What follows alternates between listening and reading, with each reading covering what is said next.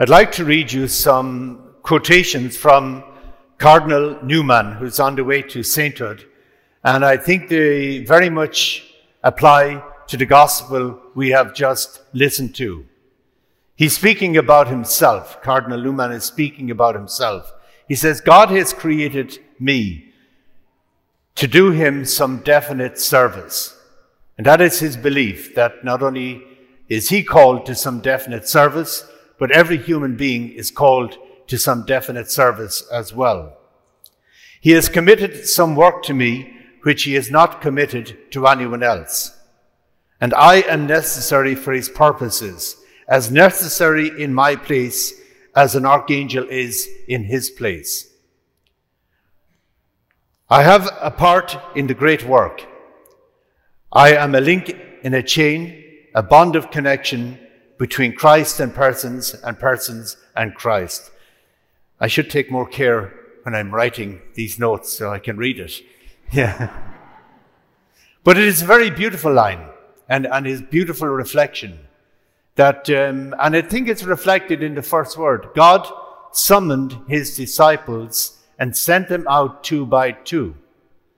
So you are summoned because what Cardinal Newman has reflected on about his own life, it is a reflection on our life as well, and it is a reflection in the gospel. Because you are disciples of Christ, Jesus Christ summons you to a particular task in the world, in a particular place, among a particular people. That is the call of each one of us. And if we respond generously to it, then we will have purpose, we will have peace, and we will have meaning in our lives.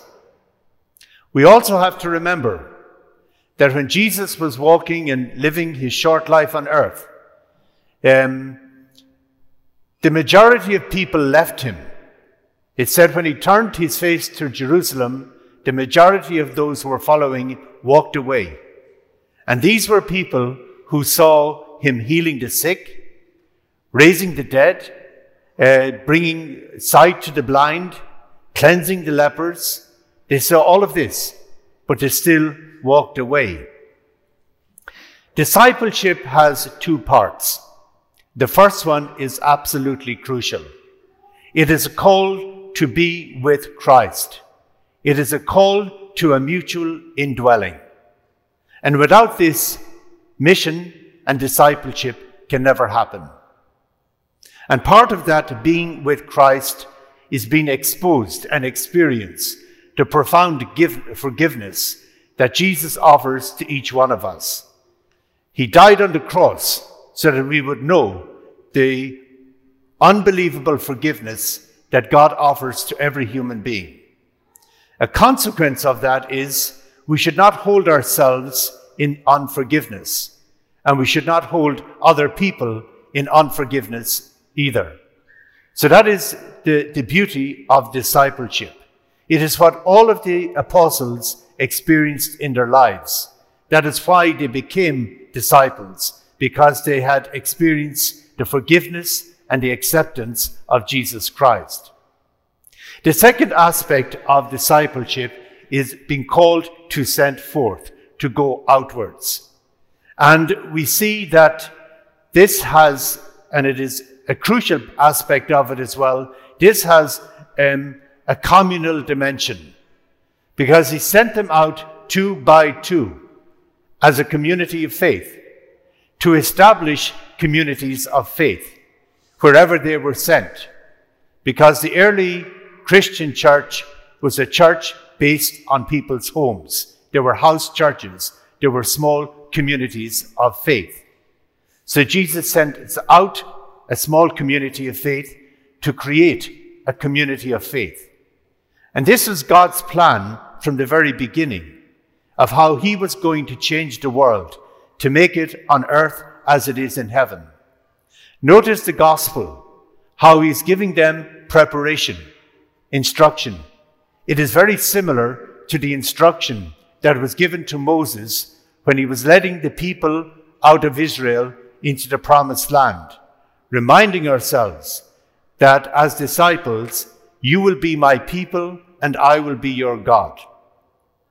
So the communal dimension of our faith is needed now more than ever any other time. Because as a community of faith, we bring respect into people's lives, we bring dignity into people's lives, we bring kindness into people's lives. We work together. Our oneness comes from our relationship with Christ and ultimately our relationship with the Father, Son, and Holy Spirit. That is why here at St. Joseph's, we are promoting small groups as much as we can. We're calling them Community for the Kingdom, a small community of faith who's working to transform the world to be as God wants it to be. we are considering changing that, what's the word to use it? Communications, the branding. Thank you.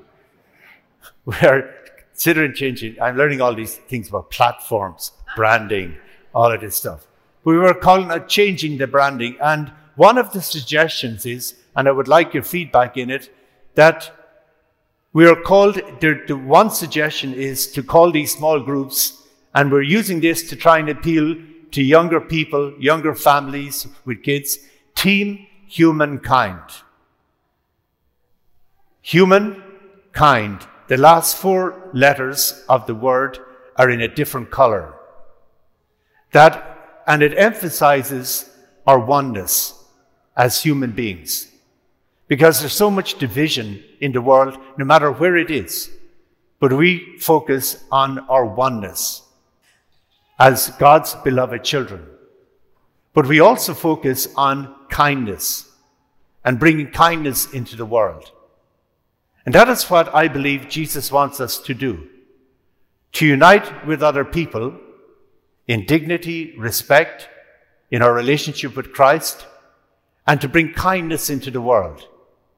That is what Jesus tells us will bring us not only the fullness of life in this life by being agents of kindness to other people, but it would ultimately lead us to eternal life with God face to face in heaven. So, this is something that we will probably be rolling out as a new brand uh, in, in, in the fall here at St. Joseph's. What is beautiful about it is that it is something that every disciple is called to. It is something that you can do very easily. You can do it actually in your own families. You can start one of these groups in your own families. You can start one among your friends. You can start one among uh, even people you work with. You can start one among your relatives, your neighbors. It is, it is as if Jesus is breathing when he breathed out on the apostles and it said, receive the Holy Spirit. It is a breath that Jesus is, is constantly blowing into the world and inviting people to become a part of, to become a community of faith based on our oneness in Christ and to work to bring as much kindness, to bring kindness into every situation you find yourselves in. I believe these are as important now as ever before in the history of civilization because we all know of the division, the hatred, the separation. Let us always remember the two words of the evil one to accusation and division. And they are very much alive in the world we live in today. Let us counteract them by accepting Jesus' invitation. Let us hear him calling us and sending us out two by two.